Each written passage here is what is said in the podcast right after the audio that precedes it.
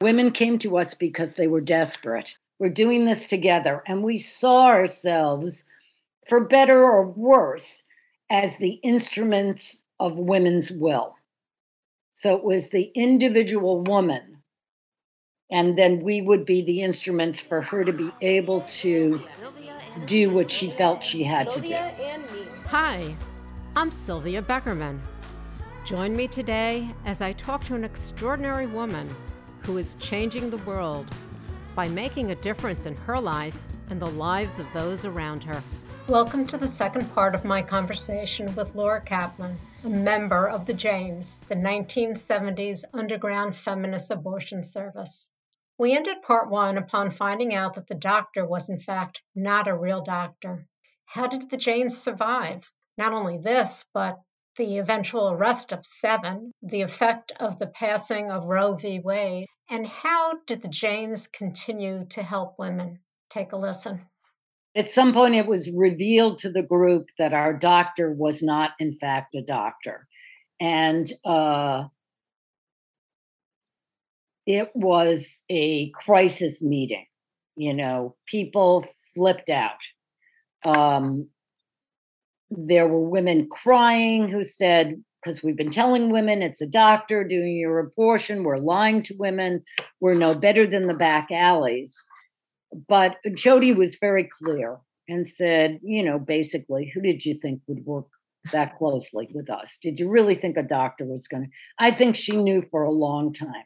But I think the change in what she was willing to tell the rest of the people in the group was because at some point he started training her to do abortions. And I think she realized that for the group to accept that she and by extension, all of us could do abortions, they would first have to accept that the guy we had relied on for over a year, who did brilliant work, was not a doctor. So people left the group, but the core stayed solid and new people joined. And at that point, Jody was learning to do the abortions herself. I joined at the point at which the transition from the guy to us was happening. I did not know when I joined the group that that was what was going on. Joined through a friend's abortion, and he did her abortion. Okay. And you joined, as you said, you were 24 not 25, you were 24 in 1972. And Jane had had actually the formation had started in 1969.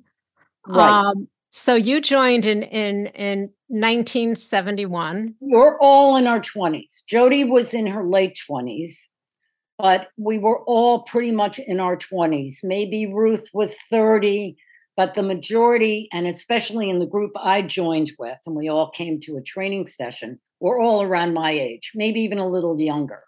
The youngest so how, old, member, how old was Heather when she when she started? in her twenties. You have okay. to remember back then, women got married and had yeah. Well, that's what that's what we were supposed to do in I our twenties. Yes, she was a graduate student when she was pregnant, so she was in her probably mid twenties it was a group of young women. Yes.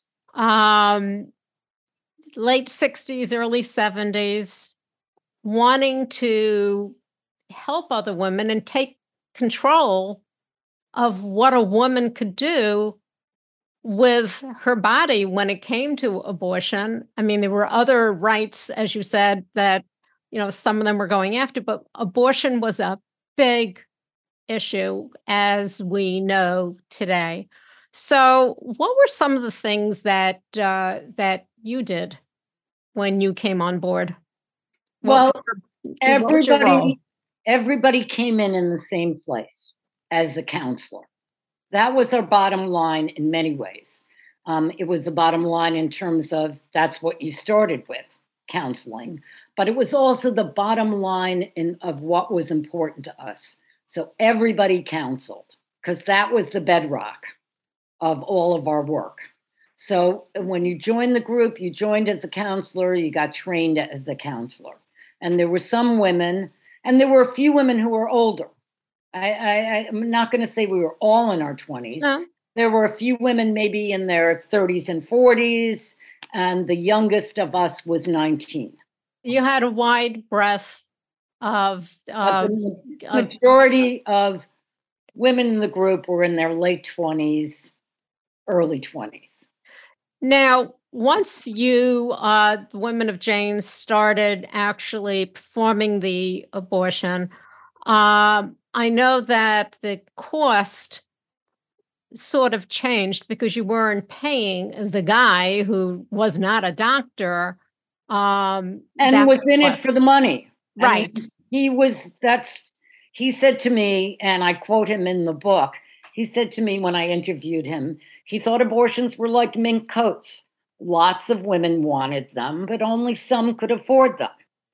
Um, and that was okay with him because it was, you know, he didn't, he in some ways got changed more than any of us who were in the group by his involvement with the group because Jody never let up on him in terms of berating him with the stories, real stories of women's lives, which he was not paying attention to because he was only in it for the money. Once New York legalized in the summer of legalized abortion and the first clinics opened in the summer of 1970, Yep. that really impacted us because given what airfares were and what abortions cost, for about $300, including airfare, you could fly to New York, get an abortion, and fly back. So, how, and Jody would say to him, How can you charge more than that? You know, women can fly to New York and get an abortion and fly back for 300. So, I think he was starting to see that this was not going to be a money making scheme for him working with us. And so his best bet was to train us and get the hell out and do something else to make money. Now, we talked about money. We talked about, you know, how uh, an abortion was very expensive. Did you ever turn anyone away because they could not afford? Well, in the early days, one of the original members, you know, the original members of the group, the five original members, split up the work. And one of those people, uh, Susan Stone, who's no longer living either, uh, took on the money raising. So we started out like abortion funds do today, raising money to help pay for people's abortions. So I nobody was absolutely clear with me, but my guess is in the early days there were women who got turned away because they couldn't get the money together and we couldn't raise enough to pay for their abortions. But I don't have examples of that. Certainly, once we took over, we lowered the price because we weren't interested in making any money Right. just our expenses. So we lowered the price to $100 of what you could afford. And we estimate that we took in about 40 or $50 per abortion from then on. And Lots what- of women paid nothing. Or women, and you know, so I started saying this, so let me go ahead. Um, so we had this answering machine, and then somebody pretending to be Jane, because none of us were Jane, called back. And one of the pieces of information we got from the women we called back was what they could afford.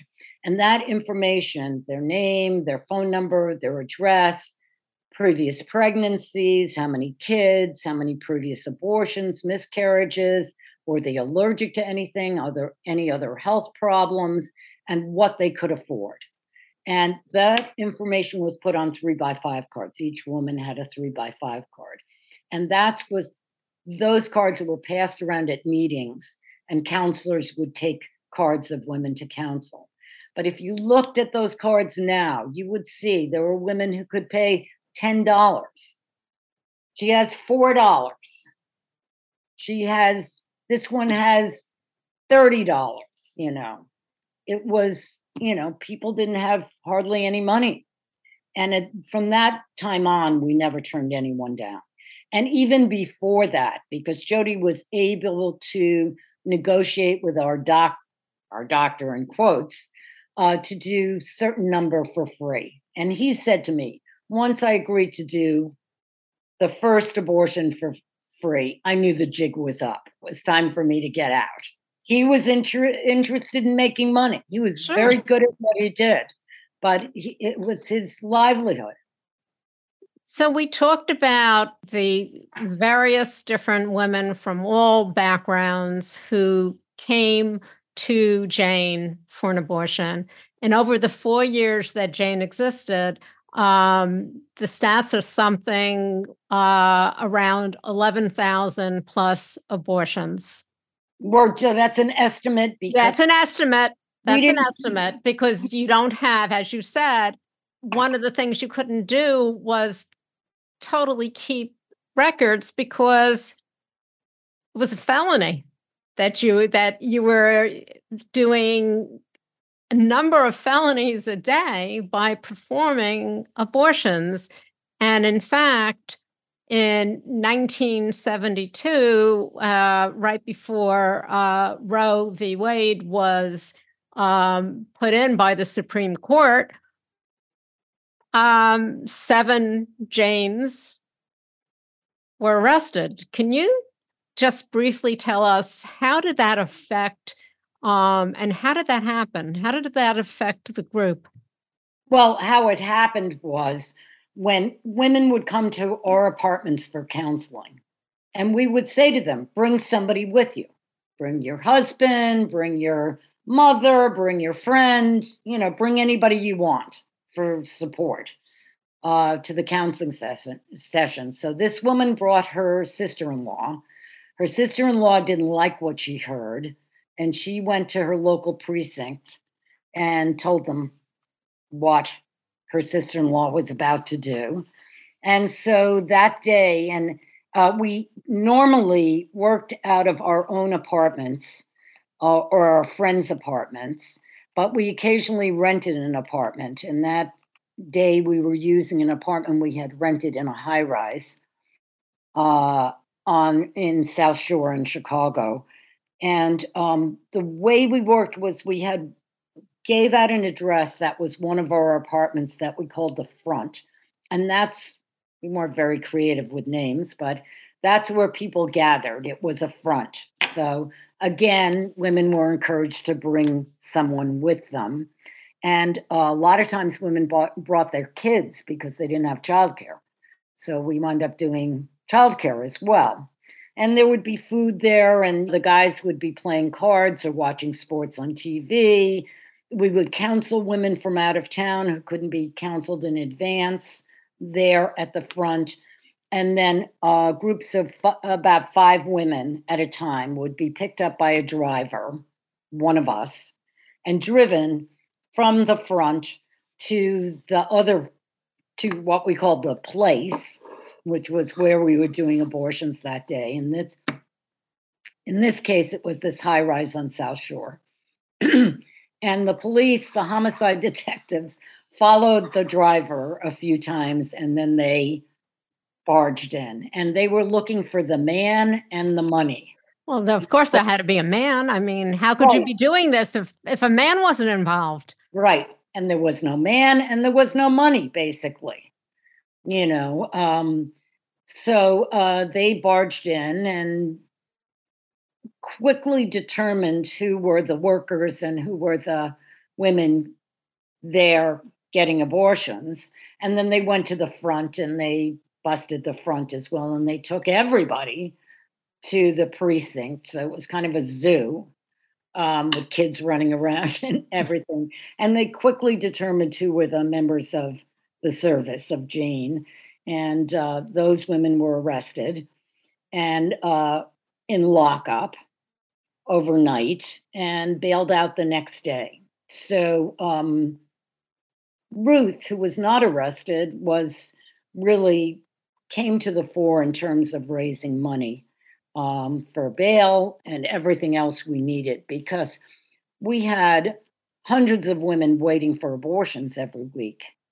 So we had all these women who were relying on us, plus the women who'd gotten pulled in by the cops who still needed their abortions, you know. And so Ruth went about organizing that and getting everybody out of jail the next day. And then those seven women became their own little subgroup because they had to find a lawyer and go through all of that. This was in May of 72, early May of 72.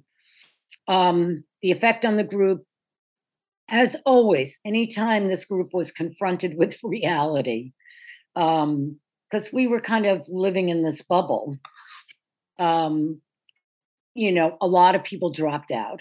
You know, that was got too real for them. Um, but the core group held fast, as always, and remained strong. And in fact, other people then joined after we got busted, which I thought was incredibly brave of them since they knew exactly what was likely to happen.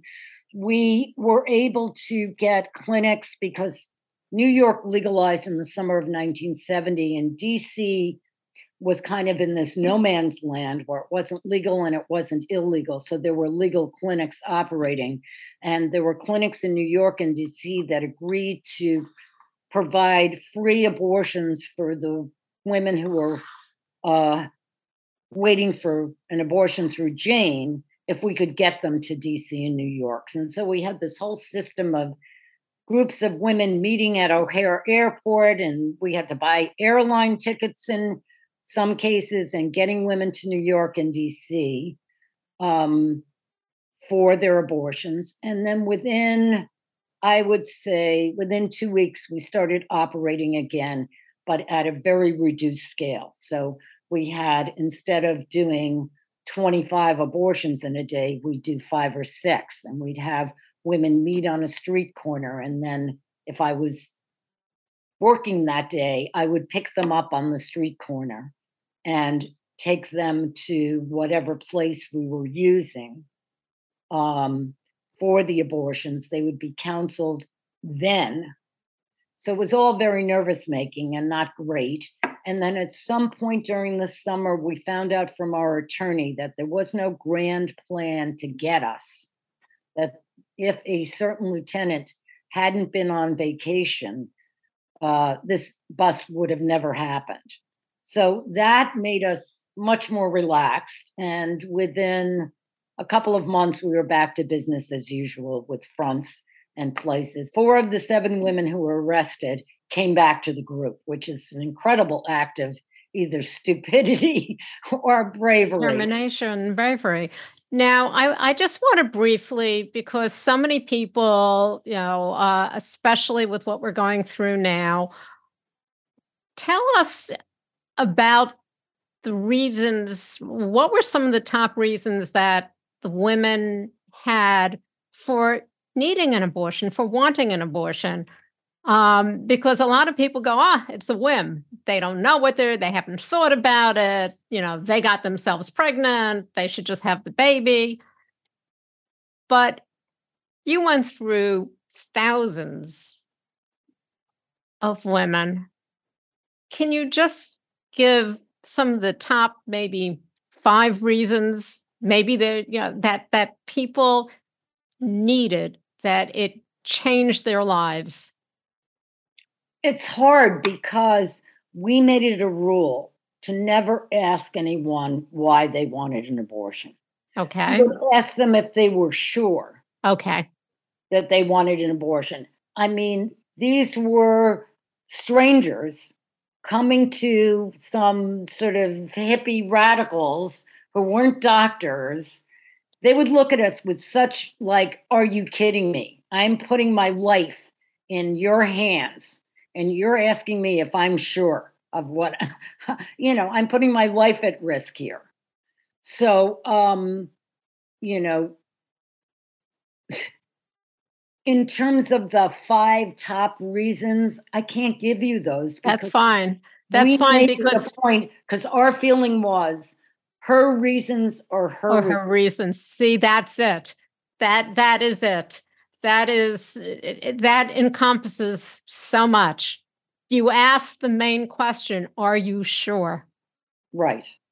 And they would look at us like we were nuts when we asked that question like are you kidding me? Why would i do this to myself? Why would a poor black woman from the south side of Chicago wind up in some hippie's apartment on the north side in a neighborhood that was all white unless she was desperate? Women came to us because they were desperate. And that's what people don't understand. They were desperate. It had nothing to do with a whim because they were putting themselves at risk. They were putting themselves in your hands. And we use that so that we could say to them, You're putting your life in our hands. We're putting our lives in your hands as well. We're not doing this to you, we're doing it with you. And we would say that. This is a, you know, we're partners in crime, so to speak, here. We're doing this together. And we saw ourselves, for better or worse, as the instruments of women's will. So it was the individual woman. And then we would be the instruments for her to be able to do what she felt she had to do. And one of the things was that you were women taking care of women, educating women on things that, as you said, as you went along, you learned because there wasn't any uh, women's wellness uh, group, but women's health was not something that was taught in schools. It wasn't talked about. A woman got her period; it was it was secret. You didn't talk about it. We're usually told, "Oh, it's got to be in our head. Um, get over it."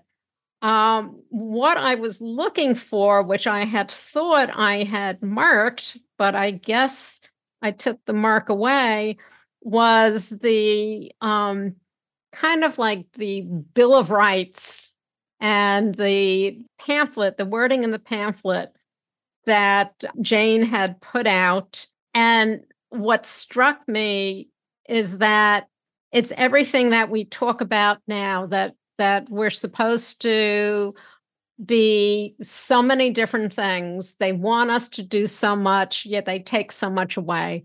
We're supposed to be mothers and take care of everything and and and be sexual objects but we're not supposed to get pregnant. If we get pregnant we got pregnant on our own. Roe came about in, in, in january of 1973 um, and jane then dissolved about the time that illinois started opening up some clinics. That spring, yes. When the first What- clinics opened.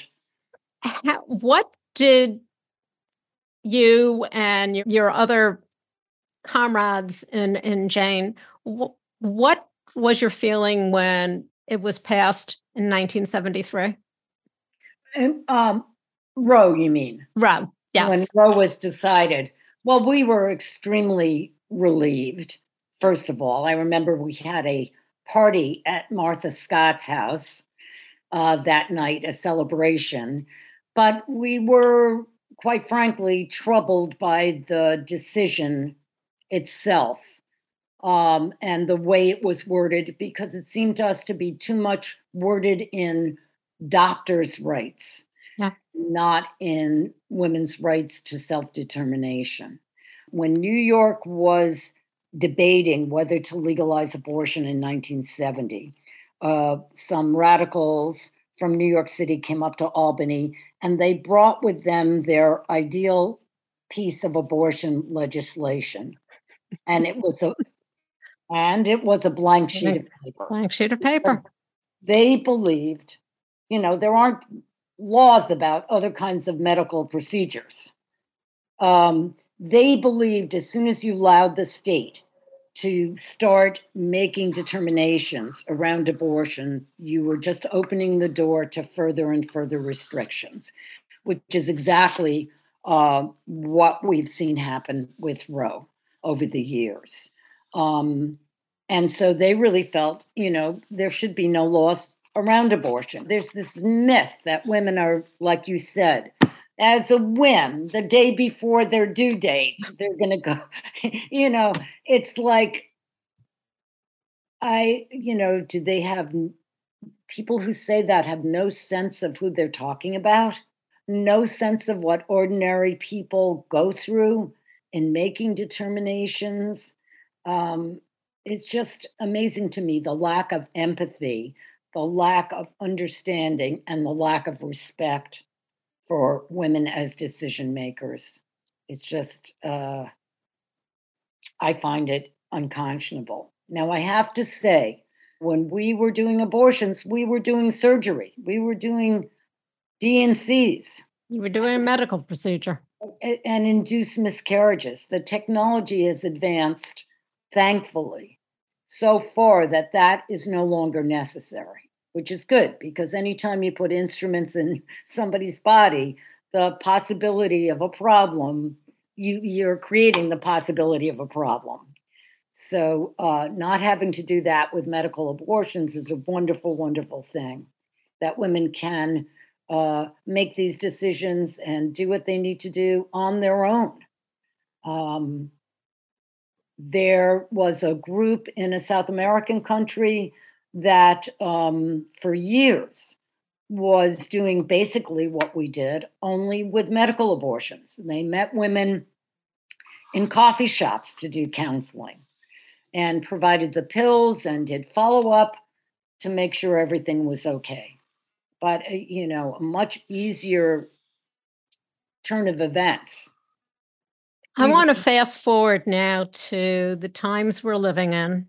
Yeah. Which are even more horrific than prior to Roe during the time of Jane, because we now have, as you said, the the rights of women weren't it should have been a blank piece of paper instead it wasn't now we've had that taken away yes, there are still states, and, and as we, when we first met, you said we're lucky. You and I are lucky. We live in a state. New, uh, I'm in Connecticut. You're in New York, where it is legal, where we could get one if we needed to, where young girls, married women, assault victims can get an abortion.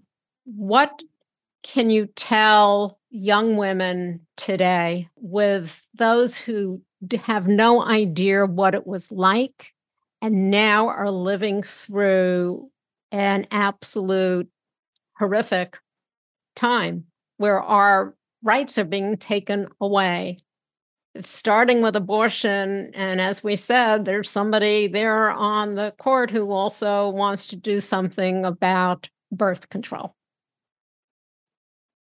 I mean, where do we go from here? I know that there are undergrounds that were started prior to the leak of the decision. But there is also so much misinformation. Yes, we have technology, we can reach more people, but we have to get through the muddy waters of the misinformation that is out there. And the surveillance. Yes. Of people's uh, you know, internet searches and and and things like that. But I don't as I, I, said to, I think I said this to a reporter from Vice who was interviewing me. I don't personally know of what people are doing across the country to organize, to combat, to alleviate women's suffering. Um, but I know it's happening. And if I did know, I wouldn't talk about it publicly. I wouldn't tell a reporter. I wouldn't say anything about it on a podcast, but I don't know. But I know that young women everywhere are organizing and coming up with creative ways to get around the draconian, cruel measures states like Louisiana and Texas and Ohio. Ohio and where a 10 year old girl raped the yeah. I mean, that's that's the ex- I, I hope we don't focus too much on questions of rape and incest no uh, there there should be yeah it, it, it happens yes. of the women seeking abortions are victims of rape and incest. So we don't want to focus on the hardest cases. We need i think we need to really keep talking about women's rights to determine the course of their own lives. And, and that's it. To their bodies. The course of their own lives, because there are women who become pregnant you know contraception isn't isn't 100% it's not it's you know we still have that ivory 99.9 some are 95 um, who are in the midst of, of changing their lives, who have two or three children and really can't afford an, another child, who are starting a career. It's not a selfish reason, but you know what? It's maybe it is a selfish reason because they're moving on and they, they go on to have a family when it's time for them to have a family. Absolutely. And then they can afford to have the family, and people aren't forced to go on food stamps and go to illegal. And we're in such a place that is so dangerous that, uh, Laura, I wanted you to tell this story because I don't believe until the leak of the opinion came out that most people knew that this took place the story of Jane is is one that there are there might be many, I don't know, but it's one that needs to be told because it's it's reality. It's real women getting together to help women and to educate them. And at the same time, you guys were being educated. That's right. Gals were being educated. So it was working together. And as as you said, working together gets things done.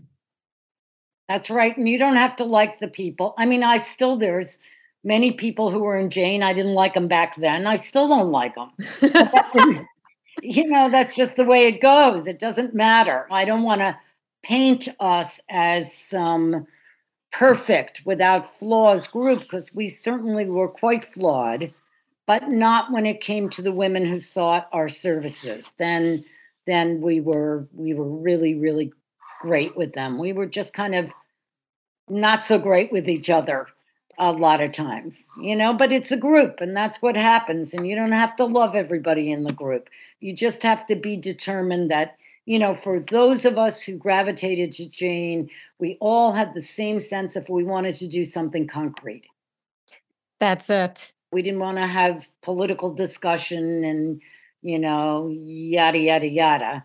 We wanted to do something that would make a concrete difference in people's lives. And we found we were lucky, and I say this my friend Alice's failed I, IUD was the luckiest break for me because that's how I got to find my way to Jane.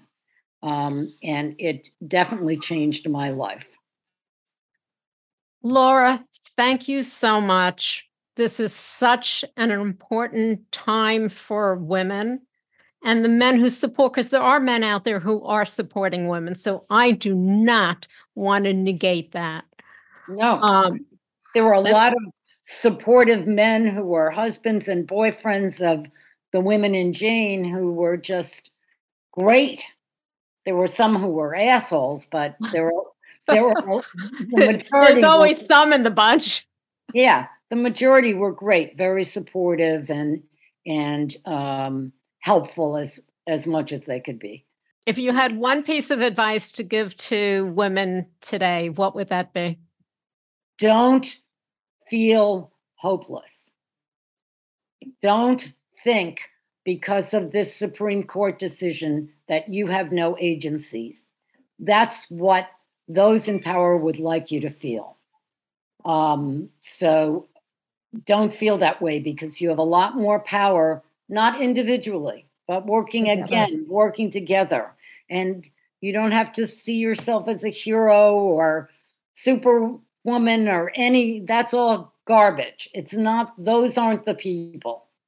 It's all of us working together that can make a difference. And we each need to find the way in which our our strengths feed into a particular kind of work. Some people may think what I really need to do is help elect candidates to public office who are going to protect women's rights.